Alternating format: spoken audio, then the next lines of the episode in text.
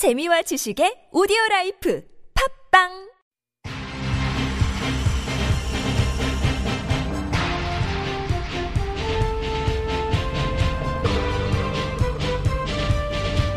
색다른 시선 김종배입니다.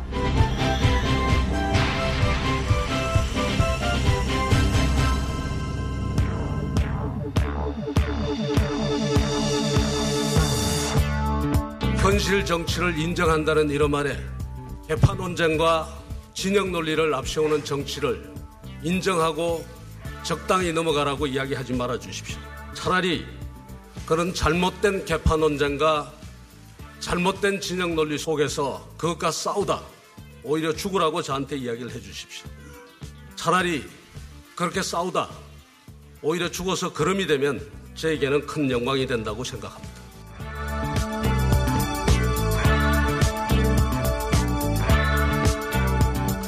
김병준 국민대 명예교수가 자유한국당 혁신 비상대책위원장을 수락하면서 한 말입니다.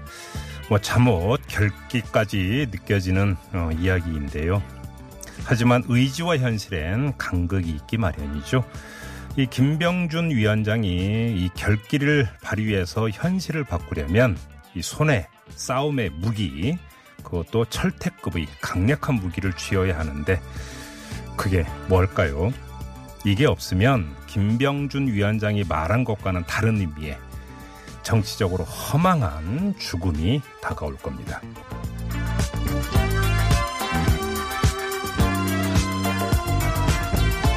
음, 색다른 시선 김종배입니다는 오늘도 우직하게 하루를 정리해 드립니다. 지금 바로 시작합니다. 뉴스 따라 읽지 않고 따져 읽습니다. 시사 통과 똑 기자의 뉴스 해부.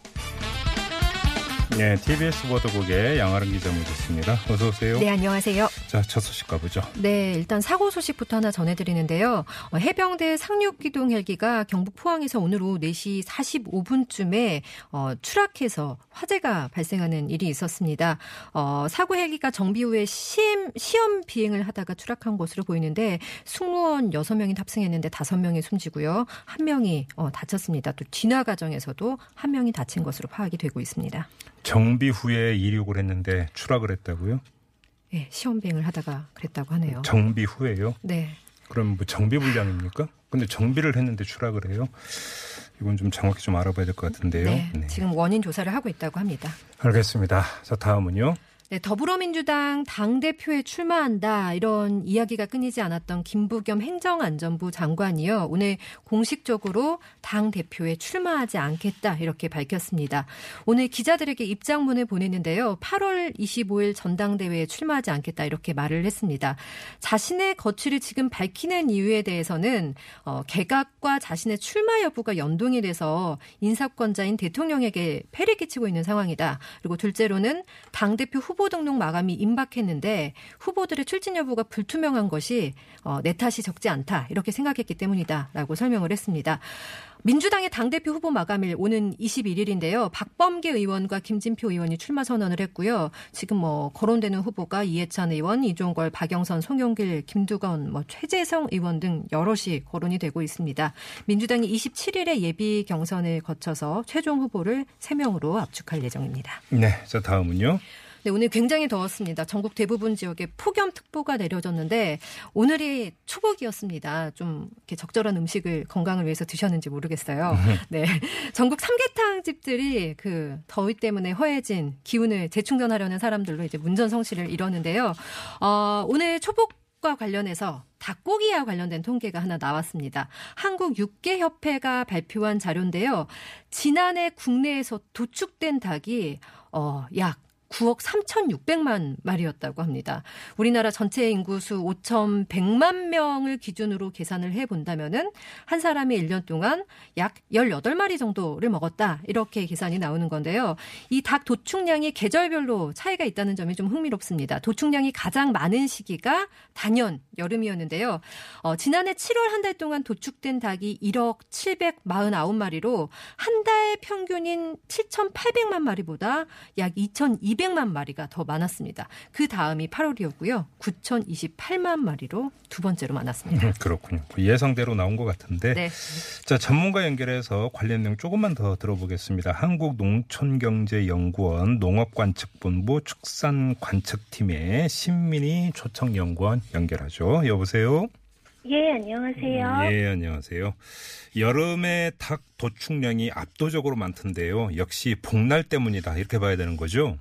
네, 국내 닭 도축 추이를 보시면은 이제 뚜렷한 계절성이 좀 나타나는데 네. 이게 저희 특히 이제 보양식으로 여겨지는 삼계탕 수요가 급증하는 여름에 음. 도축량이 많고 겨울에 네. 이제 좀 감소하는 추세를 보이고요. 예, 예. 특히 이제 초복과 중복이는 7월에 음. 연평균 도축보다 좀한37% 정도 높은 수준을 음. 보이고 있습니다. 예. 예. 그러니까 이게 이제 보양식인데, 근데 뭐, 네. 그, 보릿고기 있던 옛날도 아니고, 영양도 많이 좋아졌고, 단백질 공급원도 좀 다양화됐잖아요. 돼지고기도 있고, 소고기도 있고, 오리고기도 있고.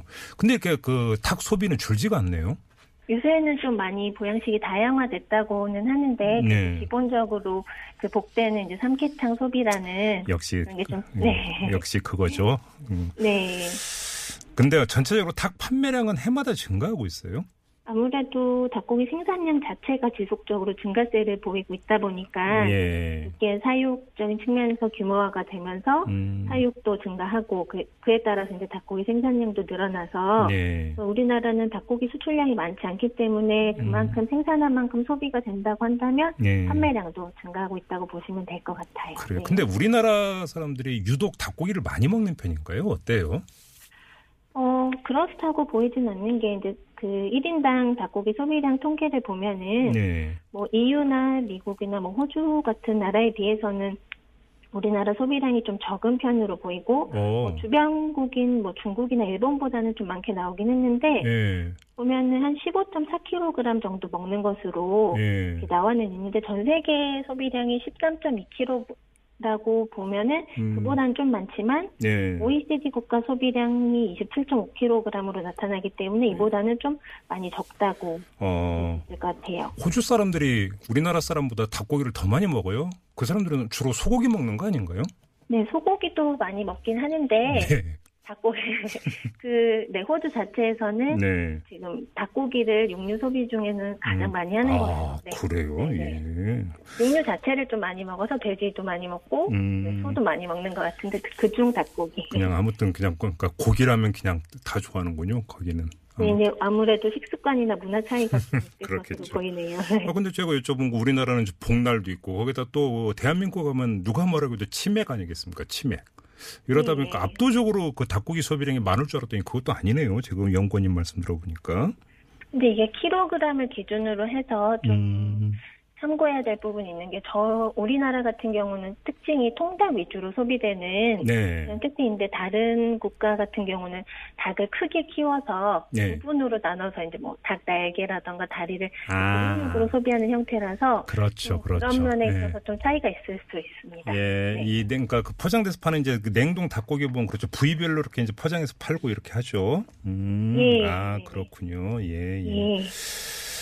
지금 이렇게 이제 그 닭고기 판매량이 이제 그 계속 그러니까 느는 추세라고 말씀을 하셨는데 네네. 그러면 육계 농가들의 수입도 좀 그 더불어서 같이 좀 늘어나고 있다 이렇게 좀 볼 수 있는 건가요? 통계가 어떻습니까, 연구원님?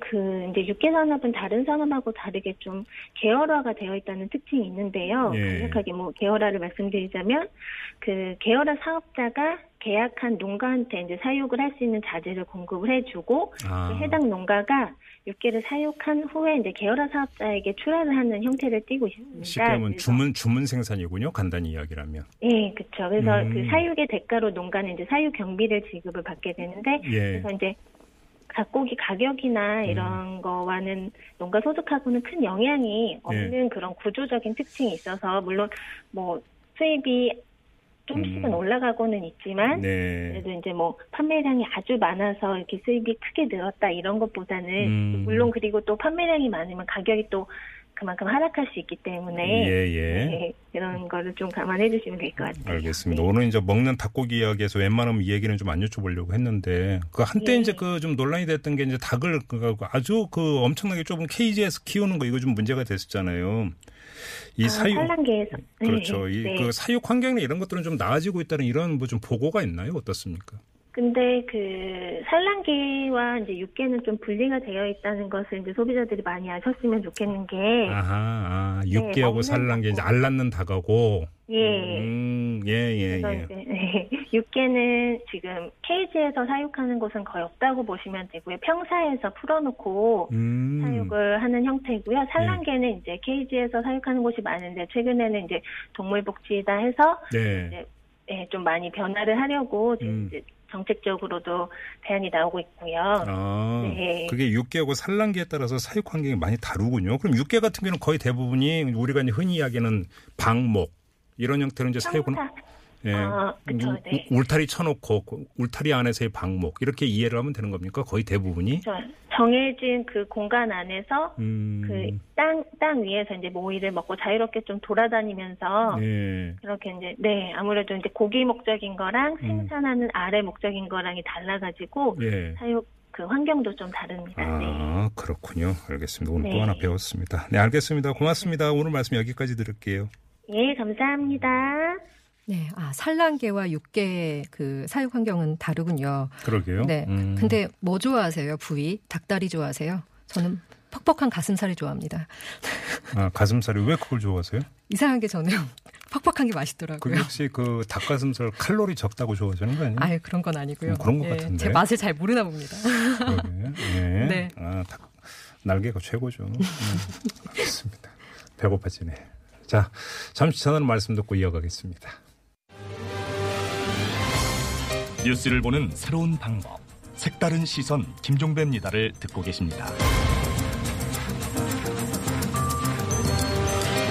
네, 양아랑 기자와 함께하는 뉴스 예부 시간인데요. 자, 다음 소식으로 이어가 보죠. 네, 드루킹 댓글 조작 의혹을 수사하고 있는 허익범 특별검사팀이요. 오늘 새벽에 어, 드루킹이 오사카 총영사로 추천한 것으로 알려진 인물이죠. 도모 변호사를 긴급 체포했는데 어, 드루킹이 노회찬 정의당 원내대표 측에 불법 정치 자금을 전달하려고 했을 당시에 이 도모 변호사가 경공모 회원들을 상대로 불법 모금을 주도한 의혹을 받는 것으로 전해졌습니다. 네. 그런데 이 드루킹은 2016년 노원 내대표 측에 5천만 원의 불법 정치자금 전달 혐의로 수사를 받았을 때는 실제 돈이 전달되지 않았다 이런 이유로 무혐의 처분을 받은 바가 있습니다. 그랬었죠. 네. 음. 그리고 또 김경수 경남도지사의 보좌관 출신인 한모 씨의 자택과 승용차도 오늘 특검팀이 압수수색을 했는데요.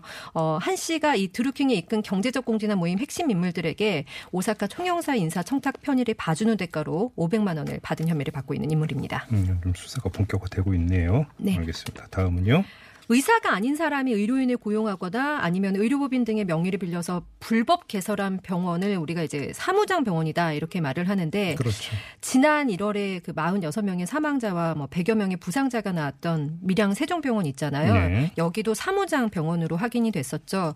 이 사무장 병원은 아무래도 환자 치료보다는 이익을 내는 것에 이제 좀 목적이 있다 보- 보니까 시설 안전에 대한 좀 투자에 소홀을 할 수가 있고요. 아니면 뭐 과잉 진료나 비급여 위주의 치료 등으로 환자의 의료비 부담을 아주 크게 증가시킵니다. 그러면서 이제 건강보험 재정을 줄줄 세게 하는 원인으로 지목이 됐는데 2009년부터 2017년까지 최근 9년간이요. 건강보험공단에 진료비를 부당으로 청구했다가 적발된 사무장 병원이 1,300여 곳에 달하는 것으로 나타났고요. 어, 부당 청구했다가 환수 결정된 금액이 1조 8천억 원을 넘었습니다. 그런데 이 건강보험공단이 환수한 금액은 7.29%에 불과했더라고요. 알겠습니다. 네. 자, 다음은요. 내년도 최저임금이 8,350원으로 결정이 됐습니다. 어, 그런데 경영계가 최저임금이 사실상 만 원을 넘었다 이렇게 주장하면서 이번에는 주휴 수당이 또 다른 쟁점으로 떠올랐는데 만 원 넘는다는 게 주유수당 합해서 그런 거잖아요. 그렇습니다. 예. 그러니까 이 주휴 수당이 일주일 동안 규정된 근무 일수를 다 채우면 지급되는 수당인데요. 말씀하신 대로 이거를 포함해서 시급을 계산하면 내년도 최저임금이 만 20원이 된다. 그러니까 사실상 만 원이다. 만 420원 그러니까 이렇게 계산했던 것 같은데요. 네 네. 어, 그런데 이제 노동계는 이게 두 임금이 근거 법률부터가 다른 임금이다 이렇게 지적을 하고 있습니다. 그러니까 최저임금은 저임금 노동자 보호를 하는 것이 목적이지만 주휴수당은 그 노동자의 재생산을 위한 휴식에 소요되는 비용이다 이러면서 이제 다르다 이렇게 반박을 하고 있는데 그렇다면 이 주휴수당 과연 제대로 지급이나 되고 있을까? 이거와 관련해서 그 민중당 정치하는 편의점 알바 모임이 조사한 바가 있는데요. 지난 1월 말에서 2월 초 서울 지역 편의점 200여 곳에 아르바이트생들을 대상으로 설문조사를 했는데 주휴수당 지급 대상인 32명 중에서 24명이 나는 주휴수당을 받지 못했다. 이렇게 답을 한 것으로 조사가 됐습니다. 지금까지 주휴수당을 포함시킨 전례를 거의 본 적이 없는데 아무튼 희한한 계산법을 들고 나왔더라고요. 네. 자 다음은요. 어, 오늘이 70주년 재연절인데요. 네. 이 재연절을 맞아서 다시 개헌 이야기가 어, 나왔습니다. 문희상 국회의장의 재연절 경축사에서 올해 연말까지 여야가 합의된 개헌안을 도출할 수 있도록 노력하겠다 이렇게 밝힌 건데요. 어, 문 의장은 국민의 명령인 개헌을 완수하는 것이 새로운 대한민국을 향한 길, 촛불혁명의 정신을 완성하는 길, 국민의 신뢰를 회복하는 길이라고 강조를 했습니다. 어, 국민의 정치의식과 사회가 성숙한 만큼 이제 헌옷은 벗고 새 옷으로 갈아입을 때가 됐다 이렇게 말을 했는데요. 이에 대해서 더불어민주당 추미애 대표는 국민의 요구를 수용하려고 논의해달라는 메시지에 공감한다 이렇게 밝혔고요. 자유한국당 김성태 대표 권한대임경 원내대표는 올해 안에 반드시 개헌을 이루도록 최선을 다하겠다 이렇게 강조를 했습니다. 김관영 바른미래당 원내대표도 그동안의 개헌 논의 이제 결실을 봐야 한다면서 선거제도도 역시 함께 개혁을 하자면서 영수회담을 제안했고요. 뭐 민주평화당과 정의당 역시 국민의 뜻이 담긴 개헌을 해야 된다 이렇게 한 목소리를 냈습니다. 버스 지나간 거 아닌가요? 그러니까 아, 다시 이제 back할 수 있는 건가? 그것도 좀 궁금하긴 하네요. 네. 그래도 어쨌든 국민 뜻에 따라서 네, 아무튼 논의를 국- 해야겠죠. 네. 역대 국회의장들의 어록을 보면 레파토리 1위가 바로 개헌입니다. 네. 또 문희상 새 의장도 어김없는 것 같아요. 근데 좀 꼭 실현 좀 했으면 좋겠고요. 네. 자, 다음은요. 문재인 대통령이 국가인권위원회 위원장에 최영애 서울시 인권위원장을 내정했습니다. 어, 국회 인사청문회 거쳐서 정식으로 임명이 되면 이제 여성으로서는 처음으로 국가인권위원장이 되는 건데요. 이 최 내정자는 한국 성폭력 상담소장과 경찰청 개혁위원을 지냈고요. 어, 현재 사단법인 여성인권을 지원하는 사람들 이사장으로 재직하고 있습니다. 음, 네. 자, 그리고요. 일본 정부가 독도가 일본 땅이다 이렇게 역사를 왜곡한 교육 내용을 담은 고교 학습 지도 요령을 원래 계획했던 2022년도에서 3년 앞당겨서 이제 내년부터 적용한다 이렇게 밝혔는데 이 학습 지도 요령은 학교에서 또 교과서에서 학생들에게 꼭 가르쳐야 하는 내용을 담고 있는 것을 말합니다. 음, 네. 그리고 이 학습지도 요령의 하위 개념인 학습지도 요령 해설서도 일본 정부가 발표를 했는데 음. 이 해설서에도 역시 일본의 독도 영유권에 대한 내용이 담겼고요. 정부가 뭐 항상 하는 거지만 뭐 유감이라면서 즉각 처리할 것을 촉구했고요. 주한 일본 공사 외교부 청사로 초치해서 항의를 했습니다. 또 잊을만 하니까 또 들고 나왔는데. 아, 네. 날도 더운데 정말. 넘어가겠습니다. 네. 한 소식만 더 전해주시죠. 네, 이번에는 울릉도 앞바다에서 113년 만에 보물선이 발견됐다 이런 소식인데요. 네. 실제 보물선이 있는 건지 모르겠어요. 음흠. 신일 그룹이 그제 오전 울릉 앞바다에서 어, 돈스코이오 선체를 발견했다면서 돈 스코이오 설계도와 비교해서 100% 동일하다는 것을 확인했다 이렇게 밝혔습니다. 네. 그리고 이 돈스코이라고 함명이 선명하게 적혀 있는 부분을 촬영해서 공개하기도 했는데 네. 이 배가 알려진 바로는 러시아 발틱 함대의 소속인데 1905년에 러일 전쟁에 참가했다가 일본군 공격을 받아서 울릉도 앞바다에 침몰한 것으로 전해지고 네, 네. 있고요. 네. 이제 소문에 이 배에 수백조 원의 가치가 있는 금화와 금괴가 실려 있다. 이제 이런 소문이 돌고 있습니다. 수백 조요? 조? 억도 아니고? 네, 수백조 원에. 예. 근데 이제 이 소문이 실제인지는 아직 확인되지가 않았고요. 네. 이미 뭐 1980년대나 2003년에도 이 배로 추정되는 그 배를 인양하려던 시도가 있었다고 하는데요. 음. 모두 실패했다고 해요. 그러네요. 네, 네. 신일그룹이 이제 내일하고 모레 전 세계를 깜짝 놀라게 할 만한 그 사실을 발표하겠다 이렇게 말하고 있는데 뭘 발표할지 모르겠고요. 근데 예전에 이 보물선 발견 소식에 그 해당 그 기업의 주가가 올랐다가 부도가 나서 투자자들이 손실을 본 적도 있었거든요. 그래요? 이것 때문에 좀 의아하게 이제 보는 과연 사실일까 이렇게 보는 분들도 있는 것 같습니다. 아무튼 이 배가 진짜로 그 배고 그배 네. 안에 수백조 원의 금화 이런 게 들어있다면 이건 뭐 대박이라는 표현은 안 되고 슈퍼 울트라 초 대박 곱하기 한 10 이렇게 해야 되는 거 아닌가요? 그러니까요. 근데 이게 사실이라고 하더라도 네. 러시아하고 좀 소유권 문제가 혹시 또 불거질 수도 있는 거 아닌가 이게 싶어요. 아마 이제 국제법이 있을 거예요. 네. 그건 이제 그 규범에 따라간다고 봐야 되겠는데 일단 그 배인지부터 좀 확인이 돼야 네. 되겠죠. 자 오늘 여기까지 하겠습니다. 양아람 기자였습니다. 수고하셨어요. 네, 고맙습니다.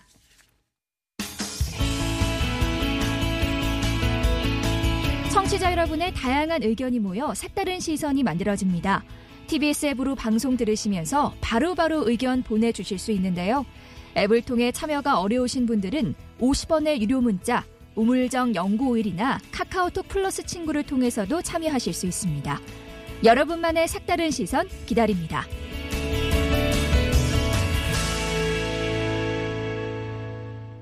네, 오프닝에서 전해드린 것처럼 이 자유한국당의 혁신비대위원장으로 김병준 국민대 명예교수가 확정이 됐습니다. 근데 벌써부터 어, 설전이 벌어지고 있는데요. 노무현 정부에서 교육부총리와 청와대 절제- 어, 정책실장을 지낸 이력을 갖고 있지 않습니까? 어, 김병준 위원장이. 근데 그때 같이 청와대에서 근무했던 더불어민주당의 전재수 의원이 당신의 출세를 위해서 노 대통령님을 입에 올리거나 언급하지 말아주시기를 당부드린다. 이런 요지의 글을 SNS에 올렸습니다. 그랬더니 김병준 위원장이 그건 노무현 정신을 왜곡하는 거다. 이렇게 맞받아쳤는데요. 자, 당사자죠. 이 전재수 의원 연결해서 어, 입장 들어보겠습니다. 여보세요.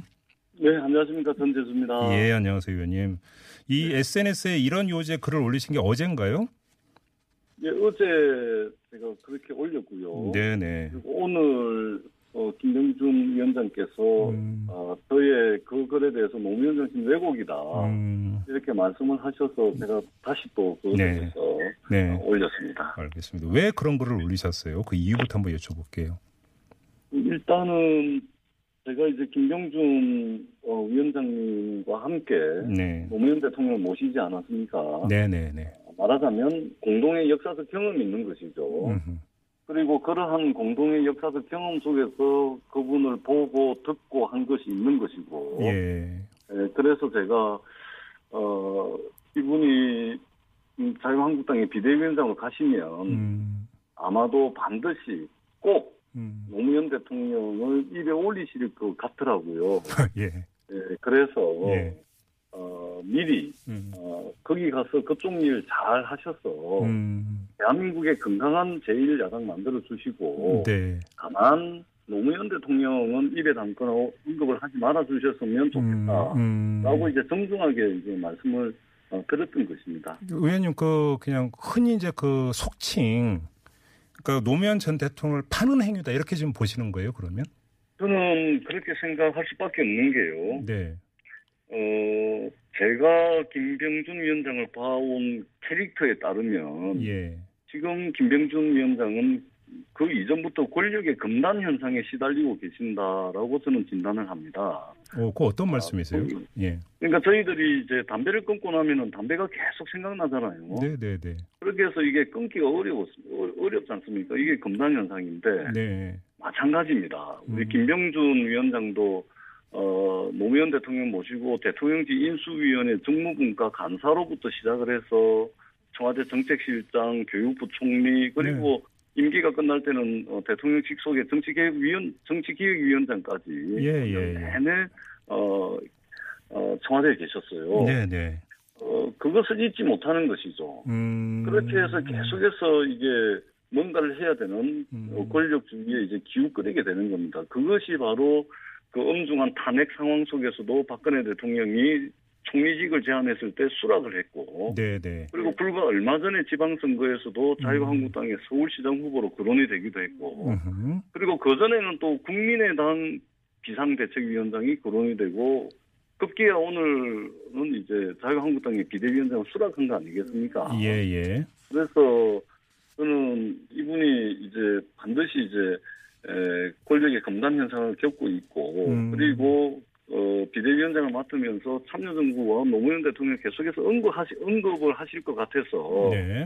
적어도 그것만큼은 하지 마시라. 음. 이 세상 사는 이치가 그런 거 아니겠습니까? 그렇게 배려를 해주고 그때 당시 새누리당부터 어, 회전문 인사다. 도대체가 김병준이라는 사람이 뭔데 노무현 대통령이 그렇게 챙기냐. 이 비판을 받아가면서도 네. 그분의 능력을 발휘하도록 배려해준 사람을 떠나가지고 음. 오히려 그 반대 진영에 몸을 담는다는 것은 정치를 떠나서 네. 이게 사람 사는 세상에 이게 인간의 도리, 사람의 도리 음. 또는 자신을 배려해줬던 분에 대한 최소한의 예의는 아니지 않습니까? 알겠습니다. 지금 의원님 그래서 말씀을 예, 의원님 말씀을 정리를 하면 지금 김병준 위원장의 캐릭터가 자리를 탐해서 여기저기를 왔다 갔다 하는 사람이다. 지금 이런 말씀이신데요. 간단히 정리를 하면 그렇게 지금 그렇습니다. 왜- 예, 그렇게 정리를 해도 되는 겁니까, 의원님? 오늘 이제 김병준 교수께서 이제 제가 어, 노무현 대통령을 입에 담지 말아 주십사 했더니 저보고 이제 노무현 정신을 왜곡시키는 네. 네, 네, 네, 네. 규정을 하셨고 예. 노무현 정신은 여기도 대한민국 저기도 대한민국이다 말씀을 하셨잖아요. 예, 맞아요. 예, 그렇게 여기도. 대한민국 저기도 대한민국이라는 말씀은 음, 여기도 가고 저기도 가는 자신의 처지와 자신의 처신을. 정당화하는 궤변인 것이죠. 궤변이다. 이 네. 궤변에다가 노무현 정신을 이야기를 하시고 계신 겁니다. 제가 이런 것을 우려를 했기 때문에 예. 애초에 어제 저녁에 노무현 대통령을 입에 올리지 마십사, 음. 말아주십사 이렇게 이제 알겠습니다. 어, SNS에 올린 것이죠. 의원님 조금 전에 이제 반대 진영이라고 하는 표현을 쓰셨는데요. 그러면 이제 김병준 위원장이 자유한국당의 혁신 비대위원장이 된 게 그냥 우리가 이제 통상적으로 이야기하는 정치적 변절에 해당이 된다 이렇게 지금 평가를 하시는 겁니까? 저는 그렇게 보는 게 상식적이고 보통 사람들의 시각이겠죠. 그래요. 그러면 의원님 이 점을 한번 여쭤볼게요. 노무현 그 대통령이 이제 대통령 재임 시절에 당시 한나라당이었죠. 한나라당과의 대연정까지 제안한 바가 있지 않습니까? 자, 그렇습니다. 그러면 이런 어떤 그 경험이나 이런 것들을 볼 때 그것이 꼭 경계를 구획하고 넘어가면 안 된다라고 하는 것 자체가 너무 경직된 사고일 수도 있다라고 하는 반론이 나올 수 있는데요. 이거에 대해서 어떻게 말씀해 주시겠습니까? 예, 저도 동의를 합니다. 정치라는 것은 네. 사이를 확인해가지고 계속해서 편가르고 이렇게 하는 것이 아니고 공통 어떻게든 공통 분모를 찾아내서 그렇죠. 논의를 네. 더 풍성하게 하고 그렇게 해서 더 좋은 결과를 만들어내는 것이 정치의 본령 아니겠습니까? 네네. 저는 전적으로 동의를 합니다. 그런데 음. 적어도 김병준 위원장의 경우에는 어, 저희가 공동의 역사적 경험을 통해서 지켜보아온 바가 있지 않습니까? 예, 예.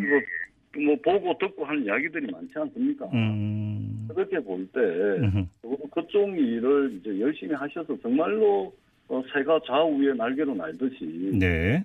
건강하고 상식적인 야당을 만들어 달라는 그런 정중한 말씀을 드렸던 것이고 네. 다만 음. 다만 그 속에서 최소한의 인간적 도리, 음. 최소한의 사람의 도리 노무현 대통령 입에 담아 다, 담는 것은 음. 삼가해 주십사 이렇게 말씀을 드렸던 알겠습니다. 겁니다. 의원님 말씀을 이제 쭉 듣다 보니까 이제 의원님이 갖고 계신 가장 큰 문제 의식은 김병준 위원장이 정말로 나름의 진정성, 다시 말해서 한번 자유한국당을 바꿔 보겠노라고 하는 어떤 정치적 진정성보다는 이 자리를 탐하는 개인적 욕망이 더 먼저 앞서고 있는 것 아니냐 이런 평가신 것 같아요. 제가 좀 맞게 해석을 한 겁니까, 의원님?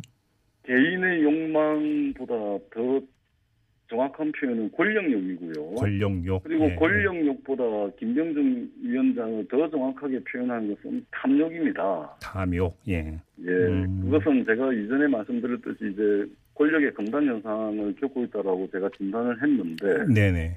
이건 당장 어, 여기도 가고 저기도 가는 자신의 처지를 마치 노무현 정신을 또 끌어들여 가지고 합리화하고 정당화하는 것이거든요. 음흠, 음, 예. 옳지 못한 처사라고 생각을 합니다. 알겠습니다. 그럼 어떤 열심히 하시는 게 저는 어, 대한민국 정치를 음. 한 단계 더 성숙시키고 나아가게 만드는 것이라고 생각을 합니다. 알겠습니다. 김병준 위원장이 또 어떤 이야기를 했냐면 노무현 좌파가 있고 노무현 우파가 있는데 나는 노무현 우파다. 이런 류의 반가 발언을 했는데 이건 어떻게 받아들이세요? 전혀 동의하지 않습니다.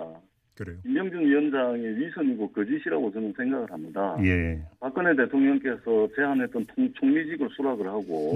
자유한국당의 서울시장 후보로 거론이 됐고 오늘은 어, 자유한국당의 비대위원장으로 가, 가 계시는 자신의 처지, 처신 예. 이것을 합리화하고 정당화하기 위해서 만들어낸 궤변이고요. 음. 그리고 현학적인 언어 구사로. 어, 이 사람들을 현혹시켜서는 안 됩니다. 네. 아, 전혀 저 맞지도 않는 말씀이고요. 예. 동의하지 않습니다. 알겠습니다. 지금까지 이제 의원님께서는 김병준 위원장의 어떤 처신 내지 진정성 이제 초점을 두고 말씀을 해 주셨는데 그럼 좀 각을 바꿔 가지고 이거저거 다 떠나서 자, 김병준 위원장은 자유한국당의 혁신 비대위원장이 됐고 자유한국당의 혁신을 이끌어야 되는 자리에 올랐습니다. 그 능력은 어떻게 평가하세요? 김병준 위원장은 어, 일을 호락호락하게 하시는 분이 아닙니다. 그래요. 어, 모든 일을 소나기에 꽉 쥐고 오.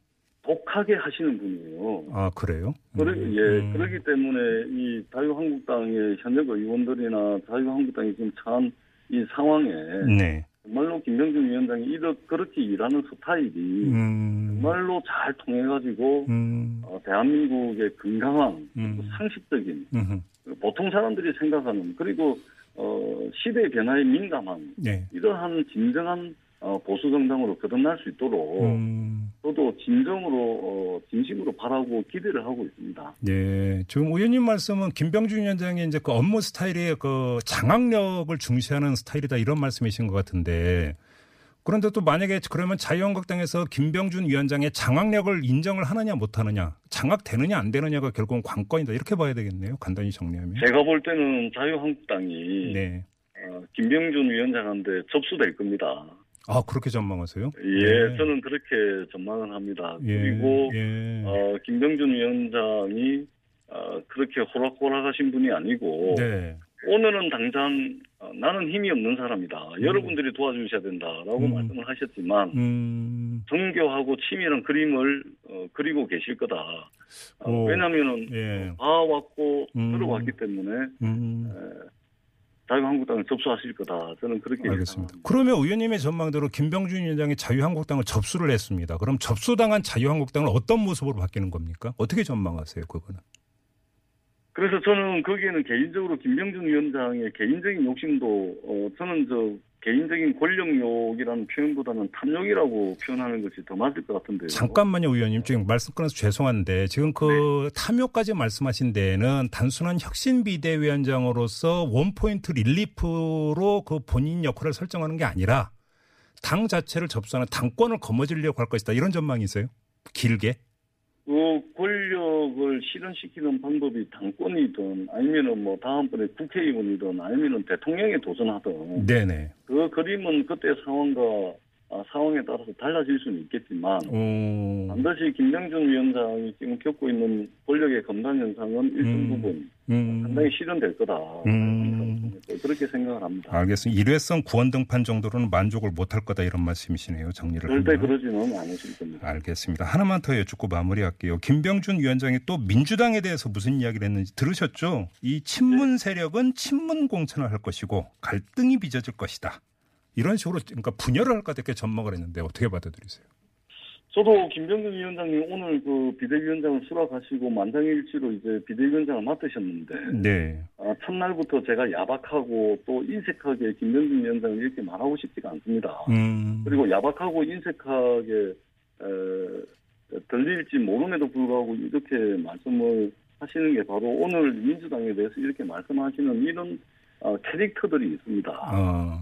예, 그 민주당은 친문 세력이 친문 공천을 하고 갈등을 빚어질 거다 네. 이렇게 악담을 이제 하셨는데 네. 김영준 위원장께 제가 한 말씀 드리겠습니다. 네, 네, 네.